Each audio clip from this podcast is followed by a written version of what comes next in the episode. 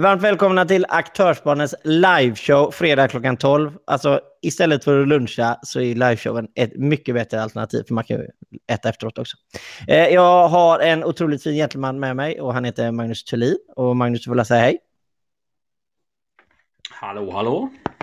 Och jag heter ju då Johan Mod Johan Mårtsson och vi kör liksom över det nya podd Bean live här och vi ska testa det lite och, och, vi är inte några världens bästa människor på det än så att säga. Men vi kommer bli bättre, det kan jag lova i alla fall.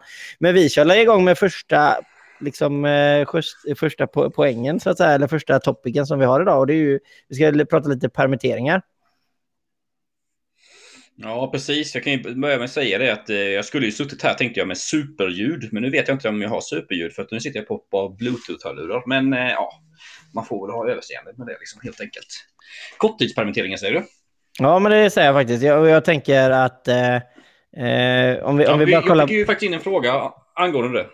Det, det görs om lite med korttidspermitteringarna att man kan gå upp då till 80 procent istället för 60 procent. Det är väl det nya. Alltså det första förslaget som kom ut var ju att eh, man kunde gå upp till 60 procent, nu kan man alltså gå upp till 80 procent. Men det, vi, vi... Ja, som, ni märker är ju detta, som ni märker är ju detta en liveshow så eh, man får ju ha lite överseende med hit och dit. Så, eh, ja, men om vi går till korttidspermitteringarna då. Och, eh, det är väldigt mycket bolag faktiskt nu som eh, korttidspermitterar. Har du läst det i media Johan?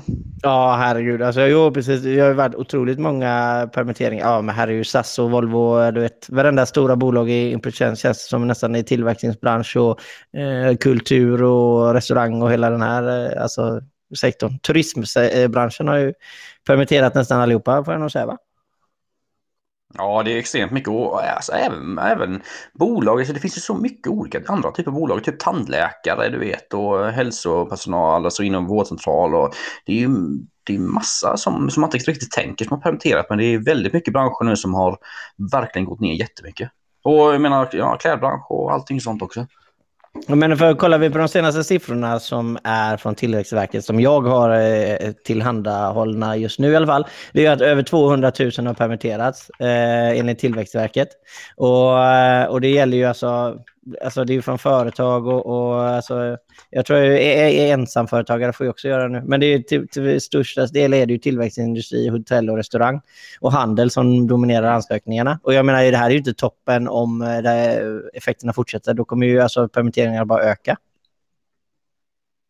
Ja, alltså permitteringarna kommer ju definitivt öka. För jag menar, jag menar den bilden som, eh, som, som sägs i media och sådär, liksom, det är ju att det är lång tid kvar. Och jag menar, de, de som permitterar nu kan man säga, det är väl kanske de bolagen som har haft eh, kanske lite, ja, men, ja, en stor påverkan nu i början på omsättningen medan det kommer ju gå på väldigt många fler branscher så ja, det är bara att vänta och se men det kommer ju definitivt bli mer, mycket mer.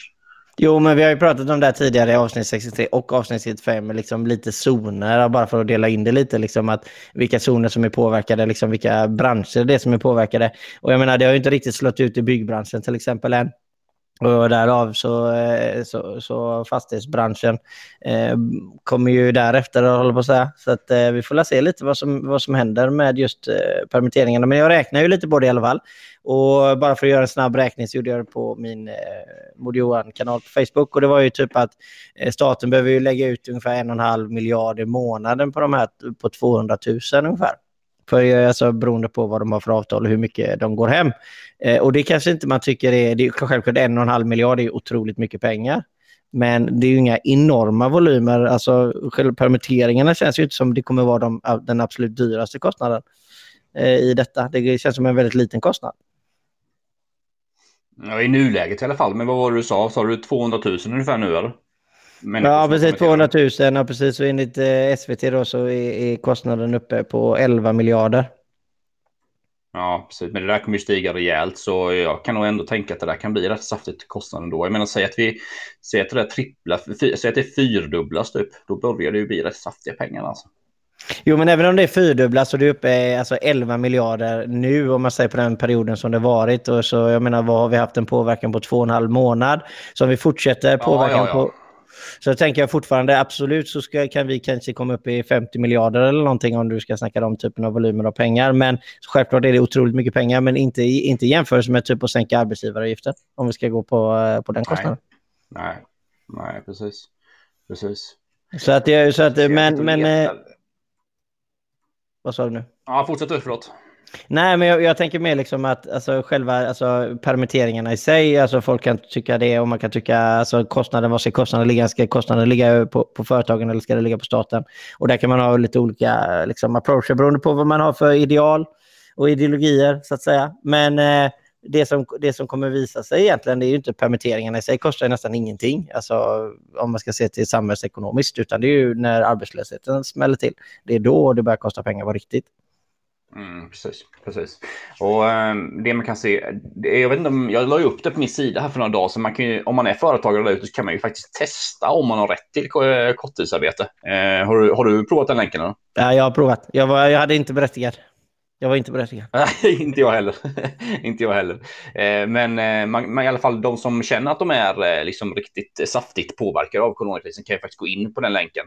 Eh, vi kan ju faktiskt lägga upp den i, eh, på våra kanaler efteråt. Sen kanske om man vill, skulle vilja gå in och testa om ens bolag har möjlighet att få det här eh, korttidspermittering. Och det, det som är rätt viktigt är ju att när man gör den här ansökningen, det är ju att man är verkligen fyller i rätt. För jag har hört en del som har ansökt om och blivit några små, eh, små problem i ansökningen. Och då kan det ta ganska mycket längre tid innan man får igenom det faktiskt. Men alltså det är ju som vi pratade om i senaste podden. Alltså vi, vi borde ju, alltså jag menar det är ju hur lätt som helst att bluffa. Jag menar vi kan ju sitta med en pina colada nere i Bahamas och, alltså, och ha det jäkligt gött och sitta och podda. Säga att vi är i Sverige och poddar. Det hade ju, det hade ju vi lätt kunnat få ja, igenom ja, eller? Alltså jag tror tyvärr är det, Alltså nu är det faktiskt så att jag har hört om en del bolag som jag vet om redan som fuskar med detta. Nu ska jag inte outa dem här, men eh, det är väldigt problematiskt tycker jag att bolag då drar ut korttidspermitteringar och sen, eh, och sen låter människor arbeta nästan fulltid ändå. Det är jävligt skamligt om jag får säga det själv. Jo, men det, det, förstår jag. Men hur ska du göra, hur ska du göra det? Om du har, vi säger att du har aslite att göra, men du, du kan liksom, du kanske bara har att göra en liten stund typ eh, på en timme och sen en timme senare så har du lite att göra, men däremellan så är du stilla. stilla så det är väldigt svårt att säga så här, ja men du ska jobba mellan 9 och 12, men du får inte jobba någonting annat. Det, alltså, du vet, världen funkar ju inte så heller liksom. Du kan ju inte ha de reglerna. Nej, nej, det är klart. Alltså, nej, det är klart. Men vi snackar ju effektiv tid liksom. Ja, definitivt. Men alltså, i så fall är det ju fel på utformningen av förslaget om det, om det blir fel på grund av det. För jag menar, om man har ett förslag som går igenom och någon, någon regel som gäller, då måste man ju följa de reglerna då, för annars blir det ju kaos. Liksom. Jo, men det måste ju vara så att, du måste ju vara så att man accepterar eh, alltså effektivt arbete i så fall. Om man säger att eh, när du arbetar effektivt, du får inte arbeta mer än tre timmar på en dag. Det hade jag kunnat säga liksom, hade varit mycket bättre än att man gör som jag gör idag. Du, du måste jobba mellan 9 och 12. Liksom. Alltså, men du får inte mm. jobba något annat. Då, då, kommer du tvinga människor att bryta mot, eh, mot lagen, håller på att säga. Eller reglerna. För att de inte... Alltså, det, det här är ju skitsvårt. Alltså, och sen är det precis... Alltså, jag tycker ju att kraven sig är otroligt svåra att, att leva upp till. Därav så... Eh, jag, jag skulle nog aldrig utnyttjat det om jag... Alltså, om jag inte hade kunnat undvika det. För det, det känns som att det finns så stor chans att du får det, eh, eh, brev hem sen. Liksom. Du är återbetalningsskyldig på 250 loppor. Liksom. Det är inte roligt. Nej, men alltså det som är det svåra här, det är ju bolag liksom som Alltså som har en minskad omsättning, fast det kanske inte är en brutal minskad omsättning. Förstår du vad jag menar då? Alltså om man har, alltså om man tar något jobb överhuvudtaget, ja men då kan man ju permittera alla till max och sen låta folk gå hem liksom. Men har man fortfarande arbetet till viss del så blir, då blir det ju knepigare, alltså hur man ska eh, få ihop den ekvationen liksom. Ja, ja, men det är klart att det är. Och sen är det typ, alltså tänk dig typ, vi säger att du har eh, en restaurang där du kör frukost och lunch. Och eh, jag menar, mm. och du får bara jobba mellan 9 till 12. I, i, för att det är det du har i papper eller liksom 9 till 1 eller kalla det vad du vill. Men jag menar liksom, antagligen så du har inte så många gäster så du jobbar inte speciellt mycket mellan 9 och 12. Men så kanske det kommer in någon 08.45 får du inte ta emot den gästen då. Alltså ja, nu är det ju ganska extrema exempel, men lik så så bryter du mot, ändå mot reglementet om man säger. Du, alltså, kör, du körde för, för fort, kör du för fort även om du körde en kilometer för fort. Alltså, det är liksom, mm. ska du bli återbetalningsskyldig då eller? Mm. Ja, det är tufft alltså. Det är ja, men det, det, blir, det blir det ju. Alltså, men nu, alltså, det blir det ju indirekt kommer du ju bli det. Alltså, du kommer bli återbetalningsskyldig om du bryter mot reglerna. Även, sen kanske inte... Ja, det är klart. Ja. Men, men jag menar hur många kommer... Nej, men alltså, jag menar hur många kommer att... jag vet inte, alltså det, det, krävs ju någon sån gigantisk kontrollfunktion om, om, om det alla ska kontrolleras fullt ut och sådär. Så jag vet inte, alltså det blir ju... Ja, jag tror det att det blir som... Igenom väldigt, Alltså det, är bara de stora, det är bara de stora, liksom, eh, riktigt stora fuskarna som liksom kommer bli ditsatta. Liksom, de här småfuskarna kommer inte göras någonting med. Så att säga. Och sen vad som är fusk och inte fusk, alltså det. Ja, det är alltså, om vi säger följa reg exakt reglerna som står så tror jag att det är ganska svårt att följa dem. Tror jag. Ja, precis. Jag tänkte jag skulle läsa lite här från, ehm, för det går, alltså det går så mycket snack på eh, när man ser i sociala medier vem det, vem det liksom, vem som kan ta del av det här korttidspermittering och vilka som kan inte och sånt där. Och eh, jag tänkte bara skulle förtydliga det liksom och, eh, och då läser jag innanfrån här från Tillväxtverkets hemsida där säger det vilka arbetsgivare kan ta del av stödet? Frågetecken. Och då är det stöd gäller arbetsgivare som är juridiska personer eller som är fysiska personer och bedriver näringsverksamhet. Och detta innebär då år. Eh, då är frågan, omfattas ensamföretagare av stödet?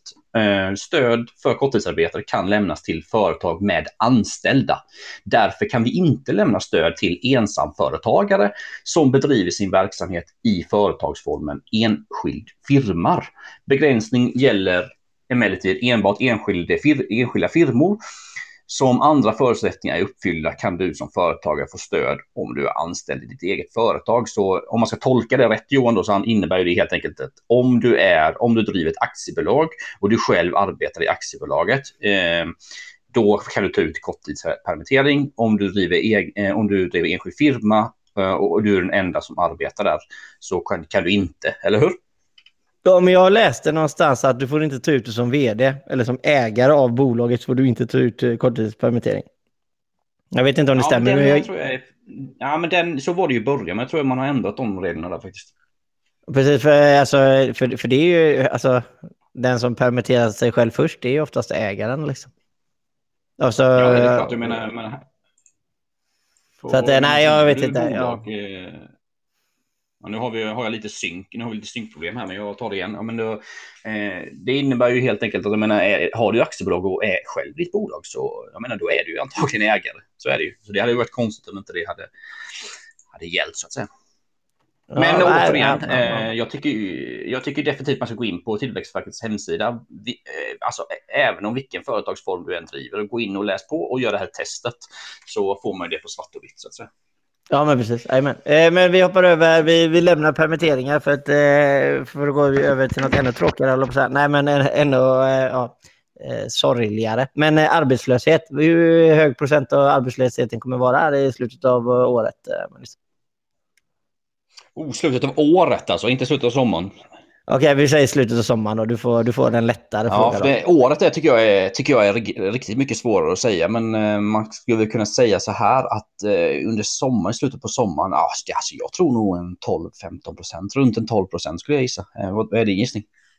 Eh, nej, men jag, jag, tror, eh, jag är lite mer optimistisk än vad du är. Så jag tror 11 procent då. Oh, ja, det var ju gigantisk skillnad. Ja, men alltså 5,5 miljoner arbetare, arbetande, arbetsförda personer så är ändå 1 procent ganska mycket, vad man ändå säga. Ja, det är, så blir det ju såklart. Nej, men det jag vet inte, kollade du upp Aktuellt igår och kollade lite från han, med han generaldirektören från kontur, kontur, konjunktur? Nej, jag missade det. Jag missade det. Vad sa, vad sa den personen? Nej, men han snackar ju lite om det här och han, de hade gjort några beräkningar på 11 procent. Liksom. Eh, men det bygger på den datan som man har just nu. Och eh, jag menar, det är liksom helt omöjligt att eh, förutse vad som kommer hända skulle jag säga. Även om hur duktig ekonom du än är så det här, den här krisen påminner ju inte om några andra kriser. Så eh, det, jag tror det är supersvårt att säga. Men någonstans där, runt eh, 10-15 procent absolut. Men vad, vad, vad, säger folket då? Kan man säga? Jag, jag, över 85 procent oroas över att arbetslösheten ska öka och få, för att många företag ska få allvarliga problem. Det visar en undersökning från Kantor Sifo beställd av Myndigheten för samhällsskydd och beredskap.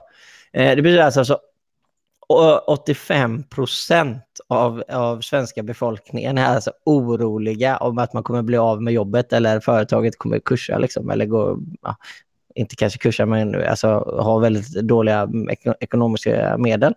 Eh, det, det måste jag ändå säga ganska mycket om attityden där ute just nu.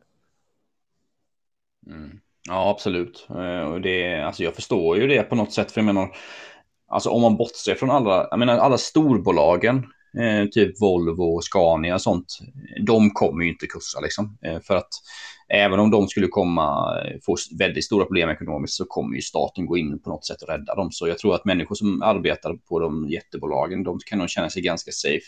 Vad det gäller de här små och medelstora företagen förstår jag ju ändå att folk eh, är oroliga liksom. För att eh, där tror jag inte att staten kommer gå in på samma sätt och rädda de bolagen liksom, om det skulle gå snett. Nej, nej, men staten går ju aldrig in och räddar ett litet företag om man säger med omsättning, alltså under, inte ens vid 100 miljoner. Om man säger du behöver ju nog ha eh, omsättning som är, är, bra mycket upp mot eh, miljarder. Alltså det räcker knappt nog med ja, en... Ja, många, många, många miljarder skulle jag säga. Inte miljard, miljard räcker inte. Nej, jag menar det. Så det måste vara enormt många mm. personer som kommer, alltså, skulle komma illa ut för att staten överhuvudtaget skulle bry sig och rädda det. Eller alternativt typ eh, banker och sånt och givetvis det som liksom, håller upp ekonomin i samhället. Liksom, sådana saker eh, kommer ju givetvis staten gå in och rädda. Men alltså, om vi återgår i alla fall till arbetslösheten så att säga och den attityden. Alltså, och, Magnus, vad, vad, säger du själv liksom? och vad säger ni som lyssnar? Liksom? Vad, vad, vad känner ni? Alltså, om, är ni negativa eller positiva till det som alltså attitydsmässigt. Eh, givetvis är det som händer nu negativt, men man har ändå två sätt att se på saker och ting. Eh, alltså, ser man på det positivt eller ser man på det negativt? Liksom? Ja, man ser hela situationen menar du? Ja, hela situationen. Ja. Hur ser du på det? Nej, men alltså, Nej, men jag, ser, alltså jag försöker ju, men jag är ju ganska positiv av min natur, optimistisk liksom på något sätt. Så jag menar, jag försöker alltid nästan tänka positivt och optimistiskt, men så är ju du också Johan. Liksom, och då blir det ju lätt att, eh, ja okej, okay, absolut, nu, nu får vi ju problem. Och eh, så är det ju, men det kommer ju en morgondag också liksom. Och det är ju lätt att säga eh, när man sitter själv, sitter ganska safe i nuläget liksom. Men hade man varit ner, riktigt ner i skiten så hade man kanske inte sagt det, men, eh, men det är klart, vad fasen, efter, efter, efter regn kommer solsken, eller vad säger man? Ja, men så är det. Uh, och vi har Romy. Uh, this is Swedish, yes. If you, this is a business podcast from Sweden. If you want ask a question about businesses, you can do it in English and we will uh, answer you in English, of course. But we will talk Swedish as our main language uh, or native language. And Knugen uh, säger, och hej Knugen, vad roligt att du kom in. Det var skoj att du uh, är här. Uh, han, Knugen säger att han är positiv, Magnus. Jesper heter ja, Knugen. Knugen är... Det är väldigt härligt att höra. Sen har vi från Rebecka, både och det kommer komma mycket positivt av detta, men först stora svårigheter. Och det jag förstår lite vad hon är inne på där, och jag tänker nog kanske lite, också lite så. Eh, det kommer bli ganska mycket bekymmer nu de närmaste månaderna, men jag tror också det kan komma rätt mycket positiva saker ut, eh, utifrån den här krisen. Alltså dels vad det gäller livskraftiga kraftiga bolag, men också, men också liksom hela tänket i samhället, liksom med hållbarhet, liksom och hur, man, hur vi måste kanske förändra en del, en del att leva liksom och sånt. Så jag, jag är nog ändå positiv mot det också faktiskt.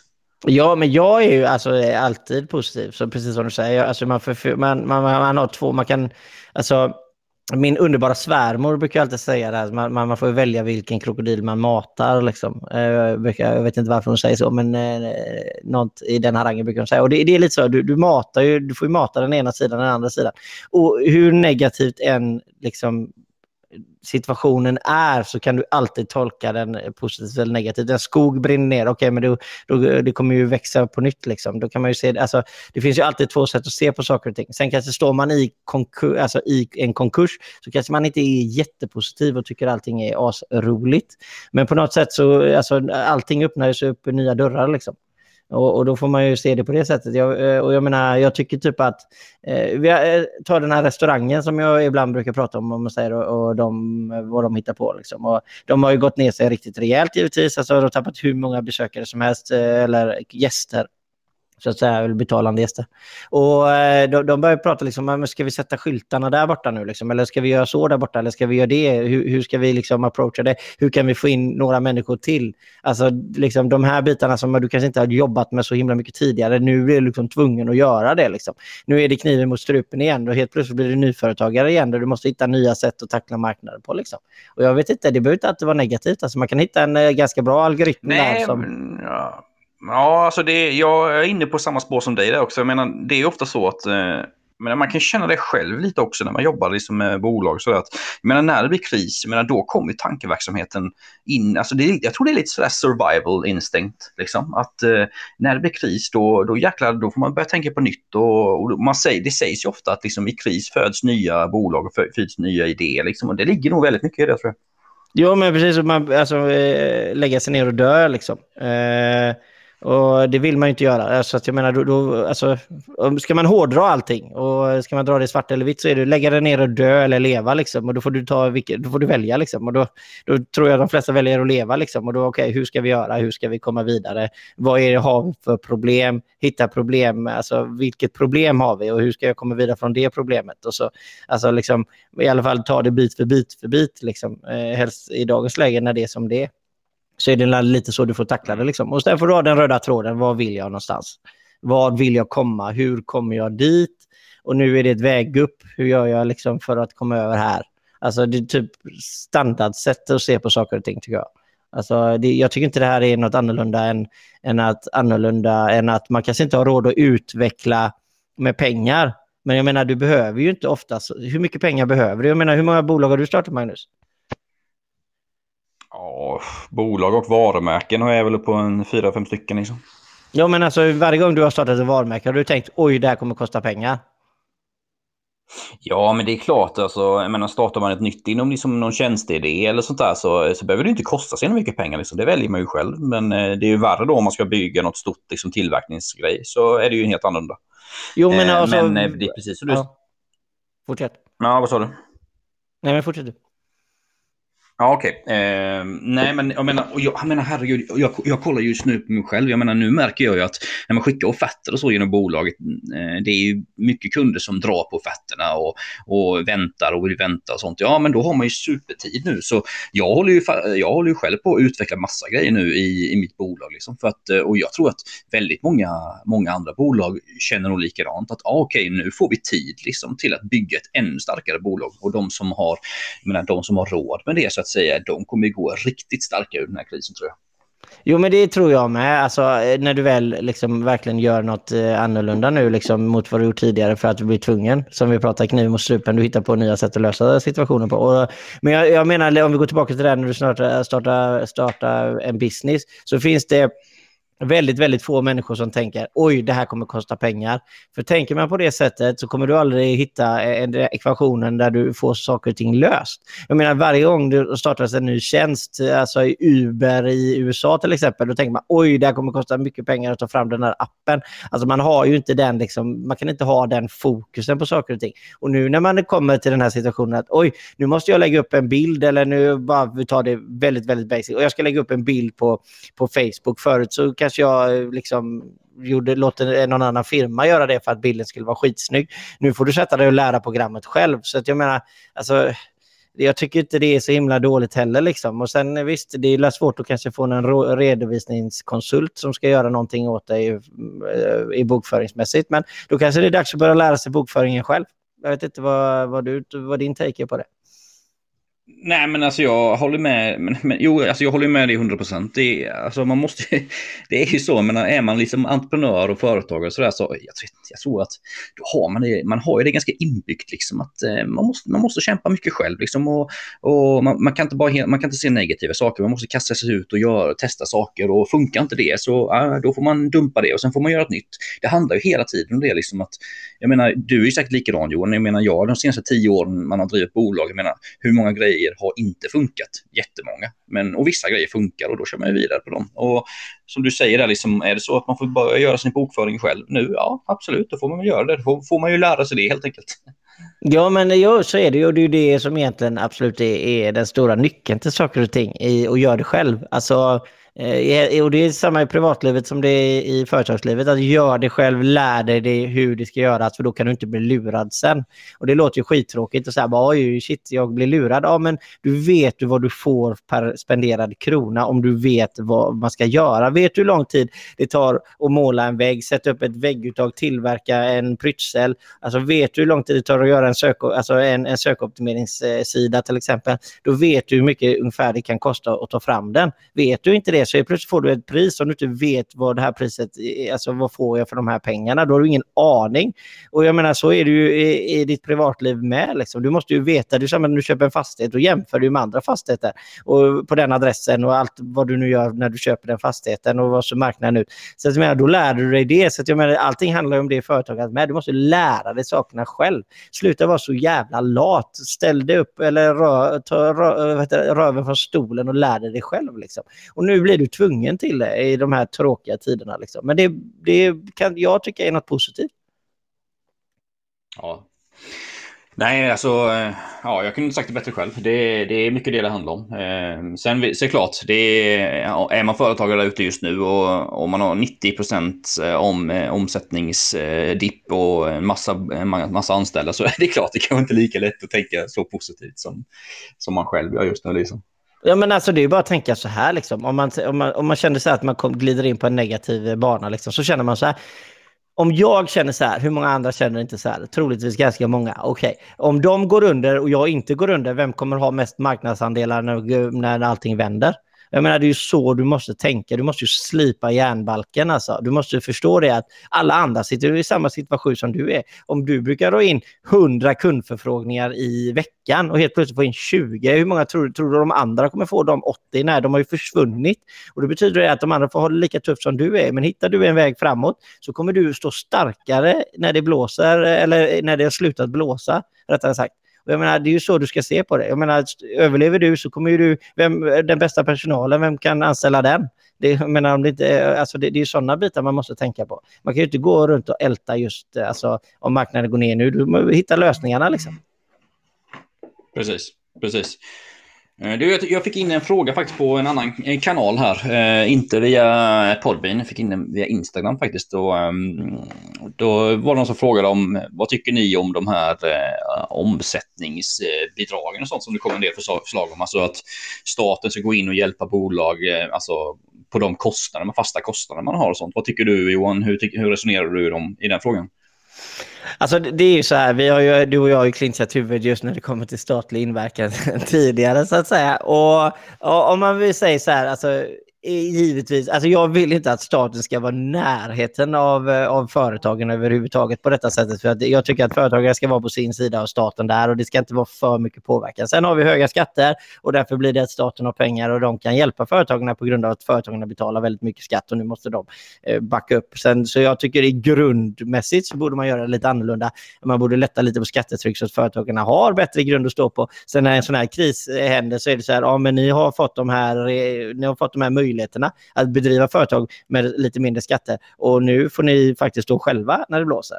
Så tycker jag ju grundmässigt om man säger. Men just ska du se det så, så, som det ser ut just nu så vet jag inte om jag tycker det är rätt. Alltså ska, för, ska de gå in och, om jag tappar två miljoner omsättning i år, ska, ska staten gå in och betala 50 procent av det då? Liksom, eller vad det nu, jag vet inte, vad, vad, säger, vad säger förslaget? Mm, ja, nej, men det är egentligen om man, om man har ett, eh, Det finns ju massa olika förslag. Vi behöver inte gå in på partipolitik, för det kommer ju olika förslag från olika partier. Liksom. Men, men, generellt säger förslagen så här kanske att man, om säger att man har under coronakrisen då, att eh, omsättningen har gått ner eh, runt 40 procent, då ska liksom staten gå in och täcka typ hyror, eh, leasingavtal på bilar och sådana bitar. Och eh, jag menar, jag är ju inne ganska mycket på samma linje som du är vad det gäller liksom det här med skillnaden mellan stat och bolag. Liksom det, vi, vi ska nog passa oss väldigt mycket för att blanda ihop detta för mycket. Eh, och mm, den, jag tycker den här frågan, frågan är så, så himla svår, för man, har, man sitter inte på all data du vet, som, som, eh, som till exempel staten gör liksom med inrapporterade siffror och sånt. Så eh, antagligen kommer ju de här förslagen just nu beroende på att man ser att väldigt, väldigt många bolag håller på att gå under. Men eh, jag vill ju absolut inte ha en... Eh, jag, jag vill ju inte ha ett företagssamhälle i framtiden liksom, som är eh, liksom, kopplat med staten. Det blir ju inte bra för kreativitet och de bitarna. Liksom. Men, nej, ja, men, nej, nej, men jag, jag förstår det. Alltså. Jag förstår det när du säger, alltså, vi, vi hade ju den här också, det pratade vi i avsnitt 65, du och jag om, det här alltså synsättet att det ligger ju massa restauranger på Avenyn, liksom eh, Göteborg, om vi tar Göteborg då, eh, eftersom jag bor i Göteborg så är det lätt, lättare att säga Avenyn för mig, men, ja, men de restaurangerna klappar igen för att de får inga kunder och så de går i konkurs, ja men det kommer starta en ny restaurang där sen. Eller så, kommer man, eller så tycker man, oj, vad synd det är om den ägaren och så får man hjälpa den ägaren, liksom, för den ägaren kommer kanske gå i ekonomisk eh, kollaps själv, liksom, även privat sett. Så det beror ju på bara hur, hur, man ser på situationen hur många entreprenörer har vi i Sverige som kommer att vilja öppna en ny restaurang till exempel. Eller kommer det bli utländska företag som öppnar upp restauranger för att svenskar inte vill göra det längre? Så att, alltså det, det är sådana otroligt komplexa frågor som många människor säger bara oh, men jag tycker detta, jag tycker detta och sen slutar det med att nah, det kanske inte var riktigt så. Eh, så som man borde tycka, håller på så här. Men eh, ja. Eh, så jag vet inte, Magnus, vad, vad tänker du? Nu gick Magnus offline här så att han får ringa in till programmet igen och hoppa på här. Det var ingen aning vad som hände. Hans telefon dog i alla fall. Men eh, så innan Magnus kommer tillbaka, förhoppningsvis att han kommer tillbaka väldigt snart. Men i alla fall, vi ska prata om företagens och hushållens syn på ekonomin. Och den har kraftigt försämrats den senaste månaden. Och vi pratar om Konjunkturinstitutet, alltså KI för de som är intresserade av och eh, med lite förkortningar, eh, så är det i alla fall en barometer som säger hur tycker vi att eh, alltså, finanserna och ekonomin i, i Sverige är just nu. Och där, den har alltså droppat från eh, 34 enheter, alltså 34 procent från 92,5 i mars till 58,7 6 i april. Alltså det är åtta enheter lägre än den lägsta nivån i finanskrisen. Så att, och vi pratade lite om attityd eh, tidigare och det är just den attityden som, som gör att eh, Eh, alltså, som gör att ekonomin också kommer igång igen. För att alla människor som är eh, negativa, eller alltså, jag ska inte säga att man är negativ, men man har en negativt synsätt på saker och ting. Det gör ju att man, eh, eh alltså saker och ting inte kommer komma igång tillräckligt snabbt. Att eh, folk sitter med kapital eh, helt enkelt eh, håller på kapitalet. Man investerar inte längre och hela den här biten. Så att, nu ska vi se, Magnus, jag tycker, när vi ska ha ett avsnitt, där ni hjälper. Ja, precis. Ja, jag vet inte riktigt vad som händer med Magnus här nu. Jag hoppas att Magnus kommer tillbaka alldeles strax. Eh, eh, vi pratade ju även tidigare har, har, vi pratat om i podden eh, vilka branscher det är som har varit eh, som har gått bra. För att jag menar nu har man pratat om negativt eh, väldigt mycket och det är väldigt många branscher som inte har gått bra. Livsmedelshandeln vet ju alla har gått bra och sen gamingbranschen eh, har ju också gått väldigt, väldigt bra med väldigt många människor har mer fritid att slå ihjäl. Och det betyder också att sexbranschen har ökat enormt. Eh, Coronautbrottets effekter syns nu även på försäljningen av sexleksaker hos svenska onlinebutiker. Hos RSFSU har onlineförsäljningen ökat med nästan 40 procent på en månad. Och det är just den här, alltså de, de här sidobranscherna nu liksom som verkligen tar stor eh, marknadsandelar. Eh, ska vi se, nu skriver Magnus upp. Det ska vara lätt att vara positiv, men hur gör man det? Jag tycker ni ska vara precis Rebecka som skriver det, inte Magnus, förlåt mig.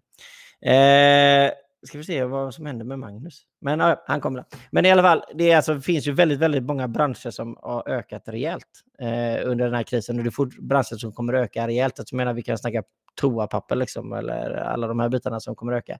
Och det är ju helt enkelt eh, väldigt positivt med att det finns eh, branscher som ökar för att jag menar eh, jobben kommer ju behöva finnas när den här krisen eh, vänder. Så, trots den ökade arbetslösheten som vi redan har på 8,5 procent som kommer gå upp så behöver vi ha de här explosionsbranscherna förhoppningsvis för att hjälpa till med lite. Och jag vet, där vet jag att Magnus har Eftersom Magnus inte är med här nu, jag tror, till, tror säkert att eh, det dog där hos någon eller internet eller någonting. Men där hade Magnus sagt, eh, alltså skogen vet jag, det gröna, alltså mm, eh, jordbruk och allting sånt där. Där finns det hur mycket jobb som helst för att vara självförsörjande. Och det ska man ju alltid prata om det här med att vara självförsörjande och hållbar, eh, hållbarhet. Eh, det har ju blivit en sån riktigt poppis grej, nästan kulturellt poppis bland svenska företag att allting ska vara hållbart. Och visst, jag kanske inte älskar just det ordet hållbarhet, bara för det i princip jag har läst det ungefär två miljoner gånger tror jag, på, på när man är med i sociala medier. Eh, och eh, Eh, så att, så att, eh, och, och, och, det tycker jag är eh, lite småtråkigt och man tar bort liksom själva värdet i just det här med hållbarhet. Men för Sverige ska bli alltså, riktigt hållbart så behöver vi ha en egen självförsörjning. Och det är däremot väldigt, väldigt viktigt och det ser vi nu i de här tiderna för vår tillväxtindustri. Eh, alltså så att man får fram alla saker man behöver för att kunna tillverka saker. Och det här vet jag ju också är ett, ett ämne som Magnus tycker är väldigt eh, roligt att prata om för att han har mycket kontakter i, i Gnosjöområdet. Eh, så får vi se om Magnus kommer in i eh, eh, avsnittet igen. Men eh, alltså, så att vi kan alltså, vara självförsörjande med mat och vi är självförsörjande med allting som, som behövs i branschen. Och det kommer vara asviktigt för framtiden att vi inte fortsätter som vi gör just nu där vi inte är självförsörjande överhuvudtaget utan vi, det krävs otroligt mycket import. Och visst, det är inte fel att göra business med världen, men vi ser ju direkt nu när det händer sådana här kriser hur viktigt det är att vara självförsörjande med saker, att saker och ting kommer ta slut. Eh, och det, det kommer inte vara positivt för, för framtiden så att säga. Och sen är det faktiskt så här att nu har det även visat sig att vi kan även konkurrera med eh, externa länder, alltså typ Kina och sådana här som tillverkningsländer, om vi gör det i Sverige, för att vi ligger väldigt mycket närmare och frakten blir så otroligt mycket billigare. Och sådana här bitar, så att det finns alltså sätt där vi kan skapa sakerna själva i Sverige och göra produkten som vi gjorde det förr, från, från, från jord till bord, om man snackar jordbruk, jag håller på att säga, och det, i och för sig gillar jag det, det segmentet väldigt, väldigt mycket. Eh, jag kommer inte in om du inte accepterar. Vi gör så här. Remove host. Vi tar bort Magnus så ska vi göra så här. Ska vi skicka en ny länk till Magnus då. Eh, så ska vi se om Magnus kan komma in och fortsätta hjälpa mig med från jord till bord. Nu har jag skickat till Magnus. Nu är ny inbjudan ska jag skriva till honom. Är skickad. Det är underbart med den tekniska världen och det vet ju ni alla Eh, underbart ibland. Men i alla fall, så det där kommer ju vara något väldigt, väldigt intressant och se lite hur det kommer fortsätta. För om krisen fortsätter nu i flera månader till så kommer det till slut innebära att eh, våra tillverkare inte kommer ha tillräckligt mycket saker eller tillräckligt mycket, liksom, säg järn, bara för att säga någonting, nu har vi ganska bra med det med i Sverige, men att vi kommer inte ha den typen av tillgång till allting.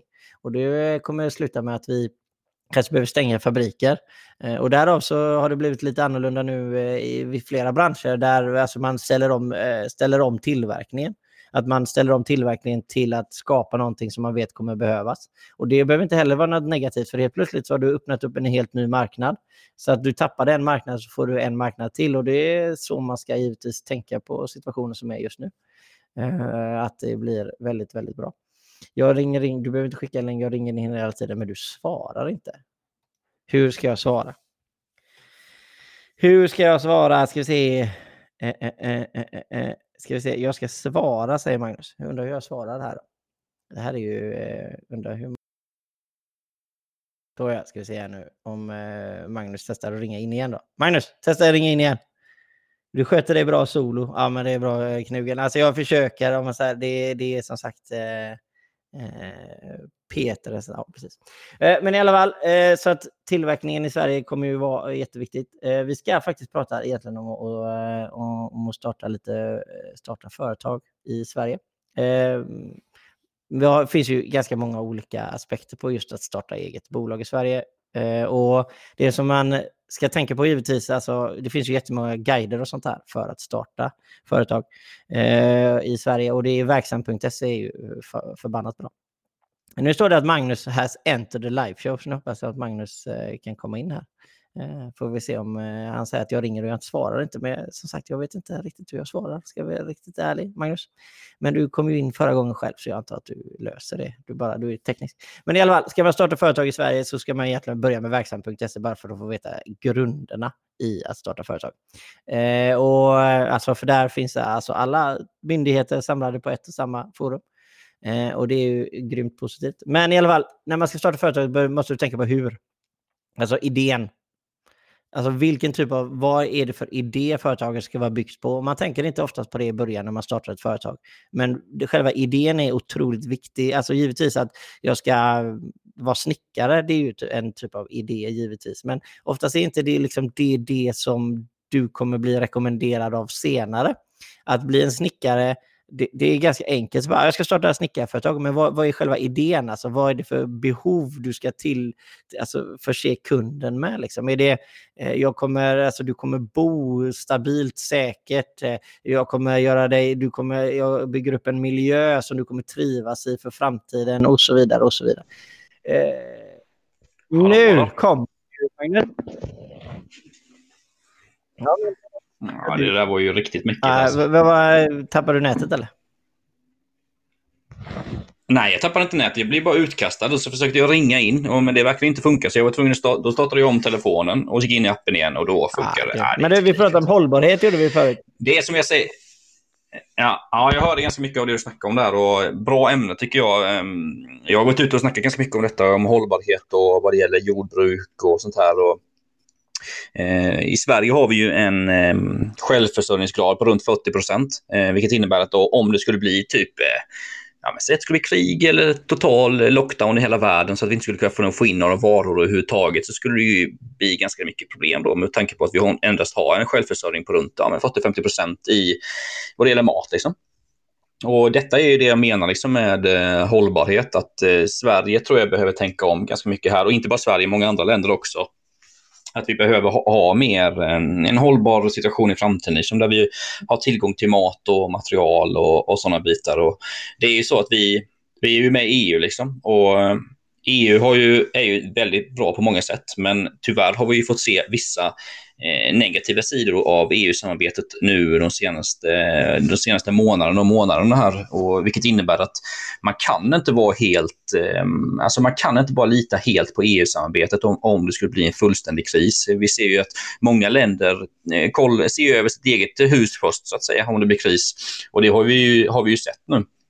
Så, ehm, jag, men jag tror att det kanske blir ganska automatiskt detta efter krisen vad det gäller hållbarheten, att många bolag, staten, människor överhuvudtaget kommer tänka ganska mycket att vi behöver ha mer, kanske typ inhemsk produktion av vissa varor, eh, mer beredskap, eh, leva på ett kanske lite annorlunda sätt så att vi, så vi inte behöver konsumera på det, på det sätten, som sätten som vi har idag. Så men jo, men alltså, var det lite det ja, du menade precis. Jo, men vi, alltså, vi är ju, alltså, alltså, om vi ska bara se till hållbarhet eller ska du se till krisen i allmänhet, så får man ändå ge Sverige ett fett F, kan man nog säga totalt sett. Alltså, så dåligt, alltså, dåligt, alltså staten, företag, allting egentligen är från, från hela botten till toppen så att säga har varit otroligt dåligt rustade för eh, eh, dåliga tider. Och även trots att en lågkonjunktur ligger för dörren så tycker jag ändå Sverige är riktigt dåligt eh, på, på fötterna. Alltså.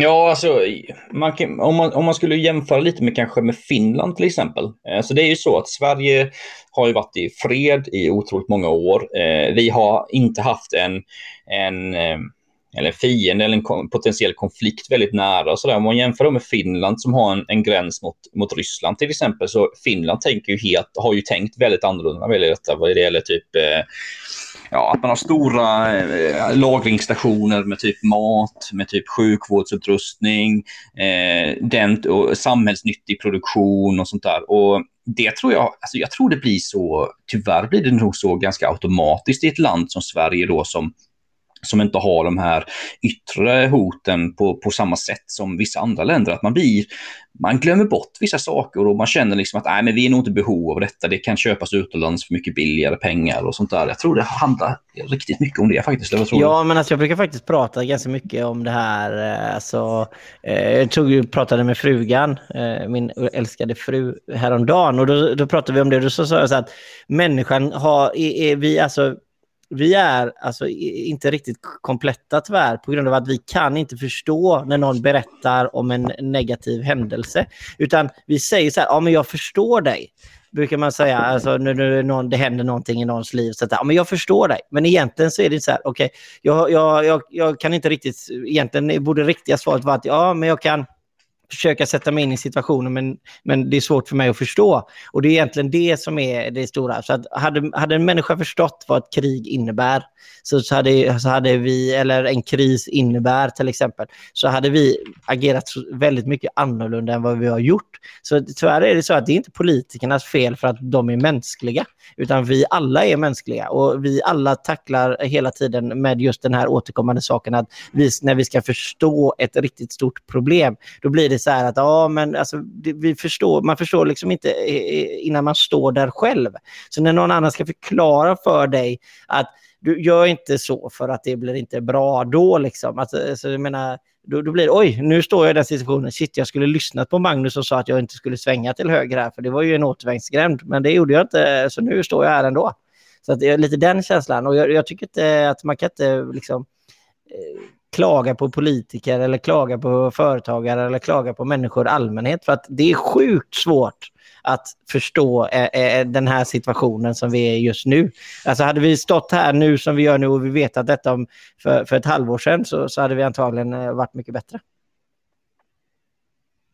Ja, alltså, ja, men du, det är ju helt rätt. Liksom. Och jag, jag menar, det är ju det jag snackade om lite innan, att vad, vad följderna kommer bli liksom, av det här när den här coronaskitkrisen är över. Liksom. Och jag tror det blir väldigt mycket så här att, eh, ja men till exempel se på en del bolag då som är extremt beroende av transporter hela tiden, att det kommer in i rätt tid, alltså mm, first in first out och lean-metod och sådär. Liksom att, eh, jag tror att många bolag kommer till exempel börja bygga kanske lite större lager för vissa komponenter och sånt, att man inte är så beroende av att en båt inte kommer in till Göteborgs hamn med komponenter från Kina till exempel.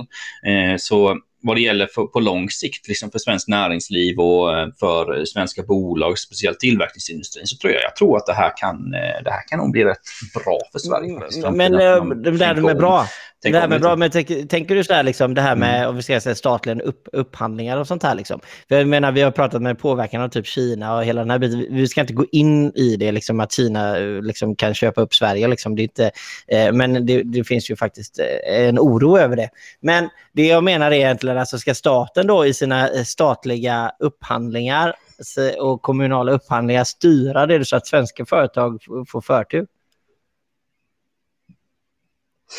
Ja, alltså redan idag kan man ju styra en del i upphandlingar vad det är liksom no lokal upphandling och sånt, så det finns ju redan möjlighet till det. Men det tycker jag nog kanske inte att vi ska göra för mycket. Alltså vi ska ju inte bli protektionistiska heller liksom.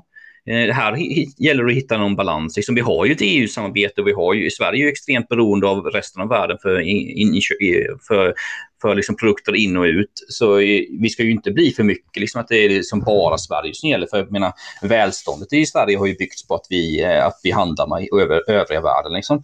Så eh, det tycker jag nog inte att vi ska bli för mycket sådana. Vi ska fortfarande vara, vi ska ju leva på en fri marknad med de länderna som vill vara på den fria marknaden. Men jag tror mer liksom att eh, många bolag kommer tänka till att, att man måste att vara livskraftig, liksom ett livskraftigt bolag inom tillverkningsindustrin kanske stä, kommer ställa annorlunda krav beroende på att man kanske behöver ha mer i Sverige i framtiden vad det gäller viss produktion och viss, eh, vissa lager av komponenter och sånt. Så jag skulle inte vilja säga liksom att, vi ska, att staten ska börja hålla på att eh, vi ska bara gynna svenska företag. Det är klart, eh, jag menar, vi är ju på en marknad, liksom en fri marknad. Ja, ja, men alltså, absolut. Och det, det säger jag ingenting om. Så så men det, det jag säger är att alla de, alla de här bitarna eh, som, som händer nu och de sakerna vi kommer göra sen får ju alltid en jättestor påverkan på saker och ting. Men påverkan händer ju aldrig nu. Jag menar, jag, jag skrev ju eh, en liten artikel om det här senast, eh, så, så här, när det, det, blåser lite sånt där. Så, så för företagen, om man säger eller för stat eller vad du än gör,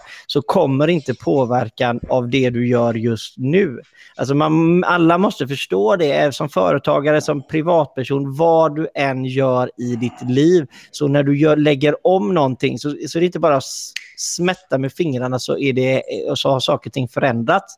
Om vi ska se till en företagsvärld så är det så här att hur mycket av omsättningen kan jag påverka just nu 12.48 på klockan? Hur mycket av min eh, omsättning, som vi säger är 10 miljoner, hur mycket kan jag påverka just nu? Så är den otroligt liten som du kan påverka på så här kort tid. Utan allting handlar ju om nu vad jag gör nu, du, du, alltså, du, vad, vad, är det man säger? Du får reap what you saw. Liksom. Eh, och, och det, så är det ju. Så det du gör nu, ett halvår senare så kanske du ser effekter av det. Så att alltså, vi människor är så himla kortsiktiga i allting vi gör. Så därav så, så måste vi förstå, vi måste lyfta blicken lite. Och så det nu, och du pratar ju om det själv Magnus. Alltså, du pratar om det att nu startar du eh, någonting och du gör grejer. Det gör ju inte du för att egentligen tjäna pengar just nu, utan det tjänar du för att tjäna pengar sen. Ja, ja, definitivt. Alltså, alltså allting det man håller på med just nu, det är ju, det är ju bara för att bygga när krisen är över, liksom så att man står redo. Eh, men eh, ha, eh, om man har den friheten att kunna utveckla och bygga just nu, så det var det som jag var inne på innan, ju, att man, man kommer stå starkare när, eh, när krisen är över. Liksom. Och det är vad jag gör nu, men det tror jag, jag tror det är många, väldigt många entreprenörer som gör likadant. Eh, liksom det, är man entreprenör så ser man ju ändå, liksom, är man ju optimist och då ser man ju att det är, nu har man ju chansen att, och liksom bygga sig om vissa andra konkurrenter. Liksom. Definitivt. Eh, men det, ja, vi får hoppa in och säga tja, kul med livepodd, säger Peter. Missa början, måste dra nu, hoppas på flera. Det var roligt att ha med dig Peter. Det, var alltid, det är alltid skoj när folk kommer in och tjötar lite med oss. Eh, som sagt, det är första gången vi kör livepodden. Då. Ja, men du, eh, får, jag, får jag spinna vidare någon minut bara på det där du vet du hade med eh, kinesiska investeringar och så? Eller, kör, snabbt, kör snabbt om det. Ja, men vi kan köra en liten inflik. Ja, nej men det, Ja, men det är ju det med... Eh, alltså, det är ju så att eh, Kines, Kina har ju en stormaktsambition, liksom, så de gör ju väldigt mycket så att de, de köper upp bolag och tomter och sånt runt om i världen för att skaffa sig mer inflytande. Det har vi ju sett i Sverige och i Europa de senaste åren. Liksom.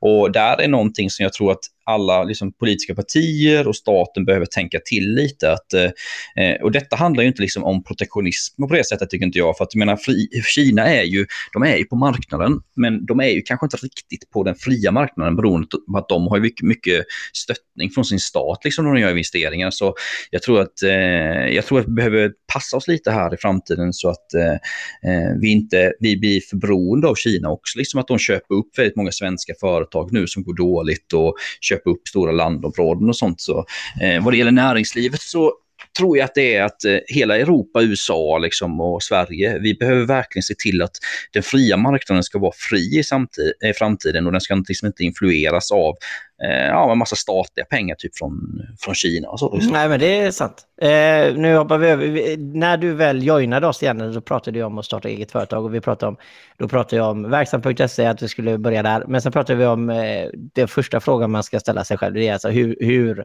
eh, och det snackar vi om idé och vilket, vilken idé man ska ha som företag. Vad, vad, har du för idé med ditt företag? Förutom då givetvis att om du ska hålla på med digitala tjänster, det är ju ganska lätt. Men vad är det för idé? Vad är det du ska liksom tillgodose kunden med? Liksom? Vad är din idé med din verksamhet, Magnus?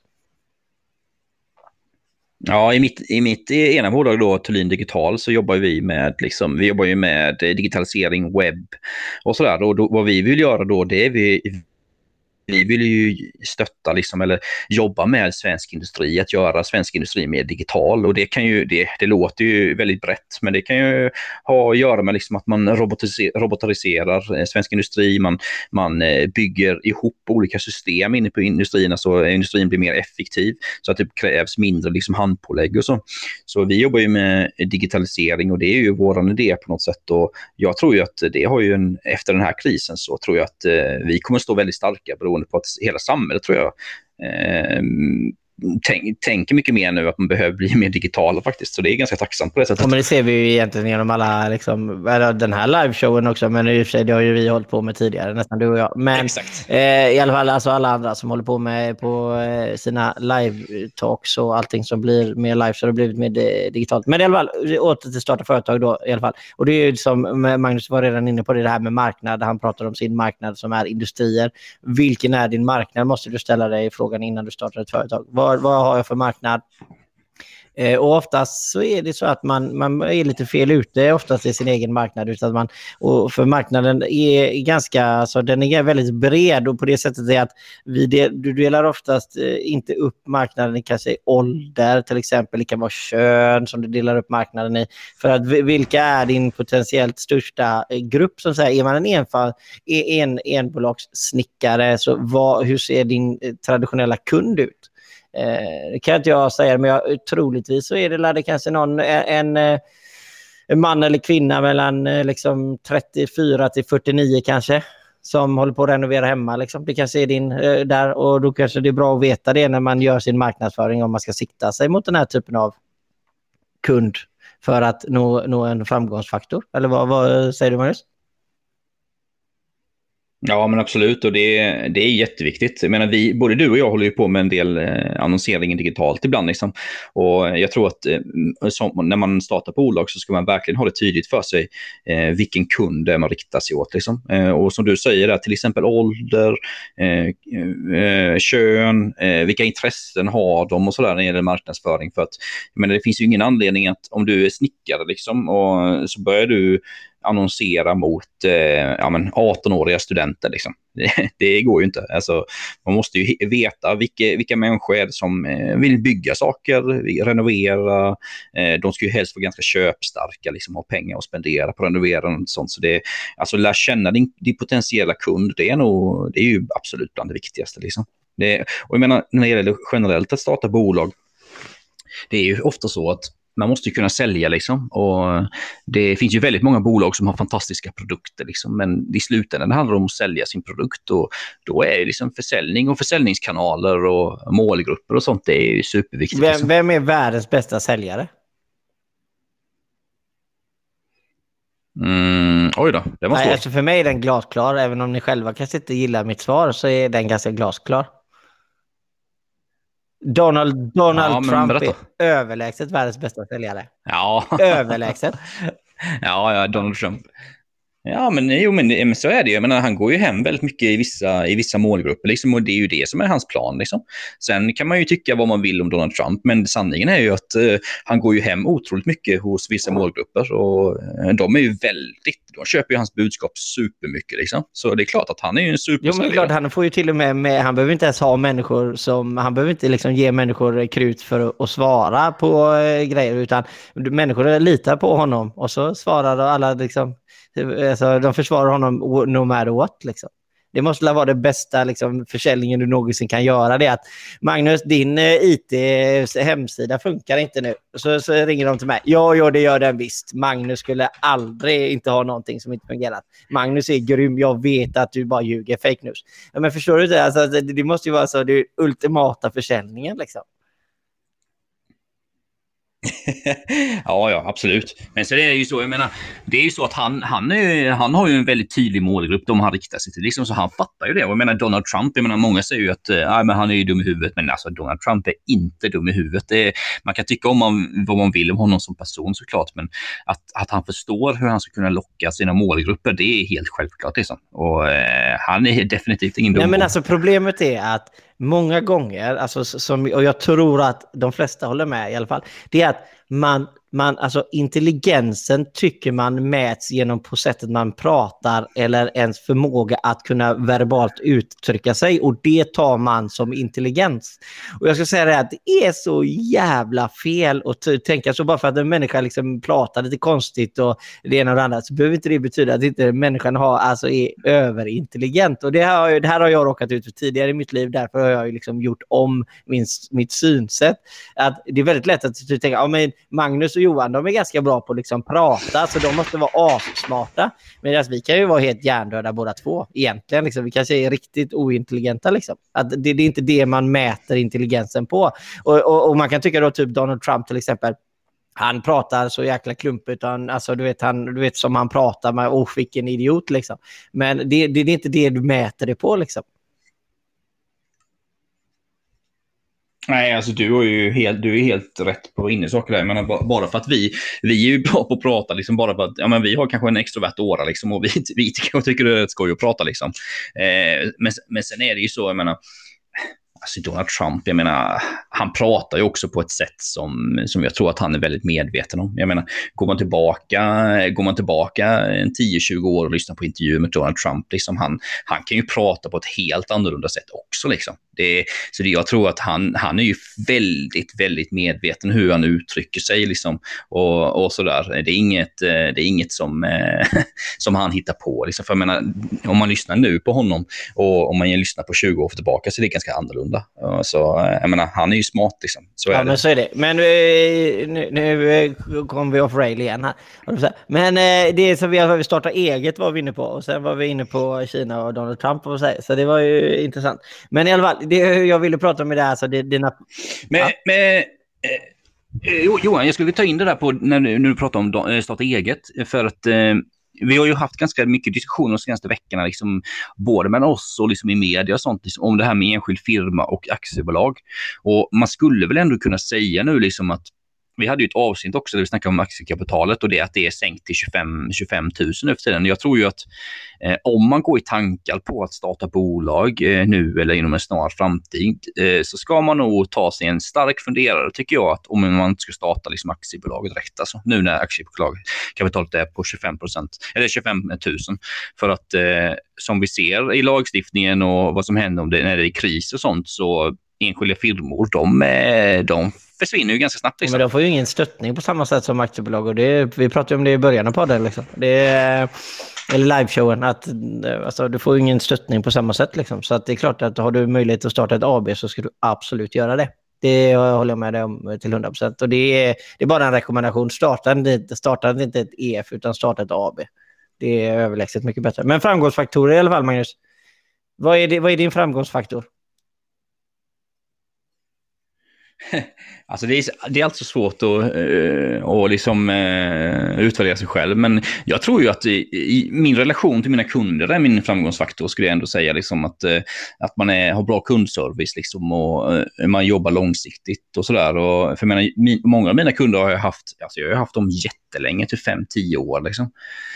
Så jag jobbar inte så jättemycket med nya kunder hela tiden. Det är mer att man vårdar de man har. Och jag tror att det är en väldigt stor framgångsfaktor generellt för att många, man ser ju liksom i annonser och sånt, det är många som jagar nykunder hela tiden. Ny kund, ny kund, ny kund. Men jag skulle ändå säga att det är bland det viktigaste ändå att liksom vårda sina befintliga kunder. Det är en väldig framgångsfaktor skulle jag säga. Ja, men jag, min, alltså själva framgångsfaktor, alltså jag, jag tycker att allting ebbar ner nästan till samma sak. Jag hade en, bara en snabb diskussion med en person som svarade i telefon bredvid mig eh, och, och, pratade med en samarbetspartner var det i detta fallet.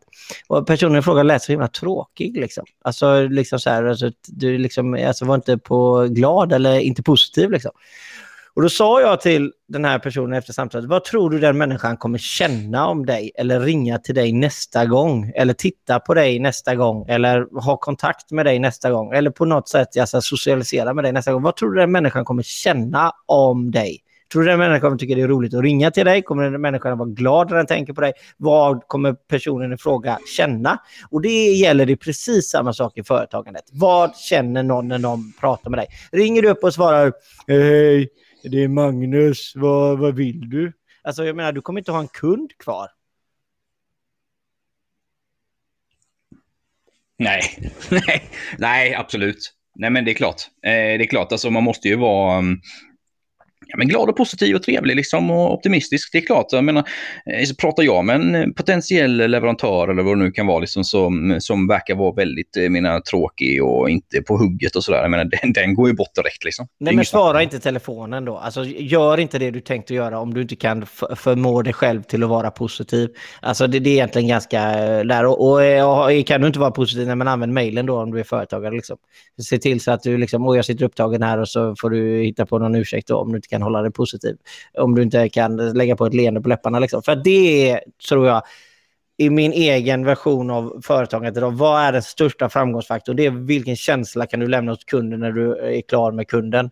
Det är, alltså, det är den absolut största framgångsfaktorn som, som finns och kommer, den kommer aldrig förändras. Den kommer alltid vara konstant. Vad för känsla lämnar du kvar hos kunden när du är färdig? Kan du se till att styra den känslan när en människa har varit i kontakt med dig att, eh, och, och, du kan forma den känslan så kommer du antagligen alltid ha att göra oavsett hur stora kriserna än är. Ja, nej, jag, jag, är helt med dig på samma spår Johan. Helt, eh, helt enig med dig. Ja, men det, alltså det är inte... Alltså, det, jag fick in några, jag. Ja, jag, blev, jag, jag kom av mig lite här, för jag fick in några frågor här på, eh, på sociala medier. Men jag tror att jag skippar dem faktiskt, för de, de var väldigt politiska faktiskt. Så jag tycker att vi skippar ja, dem. Vi skippar dem. Men vi ska ju egentligen prata mer om starta eget, men nu har vi kört eh, en timme faktiskt. Så jag känner att vi är ganska lagom. Vi får fortsätta med nästa liveshow som vi inte har planerat. Eh, vi får köra nästa fredag igen, antar jag. Samma tid, samma kanal, eller? Ja, men alltså... Ja, alltså vi hade ju en del eh, som eh, en del kanske hörde i början. Vi hade ju en del tekniska bekymmer. Eh, jag har ju haft en hel del tekniska bekymmer här på morgonen med min mick och sånt där. För det är kanske därför det låter lite dåligt när jag snackar. Så jag kör ju genom en bluetooth-mick nu medan jag skulle ju egentligen köra genom en sån här magisk eh, röde-mick. Så ehm, ja, förhoppningsvis nästa gång så kommer vi vara lite mer banan med tekniken också. Jag kanske kommer, kommer höras ännu lite bättre faktiskt. Ja, men det är lyssnat. Eh, det är värt så mycket. Eh, så, eh, men absolut, ja, det är lite där som det är där vi får avsluta det lite. Jag tycker själv att vi bör komma igång lite liksom och får se lite. Vi får utvärdera lite vad vi tycker om Podbean-plattformen också, både du och jag. Så det kommer vi göra. Men grymt tack till alla som har lyssnat och ni som lyssnar i efterhand får jag säga att jag heter Johan Mord Johan Mårtsson och jag har haft med mig Magnus Thulin. Magnus, vad känner du? Avslutningsord? Avslutningsord, eh, ja, men tack så mycket för att du lyssnade och eh, nästa gång så kommer vi köra, vi kommer köra live igen såklart. Men vet ju inte om vi kommer köra genom eh, Podbean igen. Det får vi utvärdera lite. Vi kanske blir lite Facebook live eller vad det nu kan bli. Men ni kommer definitivt se oss live ja, igen. Gött. Ha det nu så himla bra. En fortsatt trevlig fredag och en underbar helg. Hoj hoj!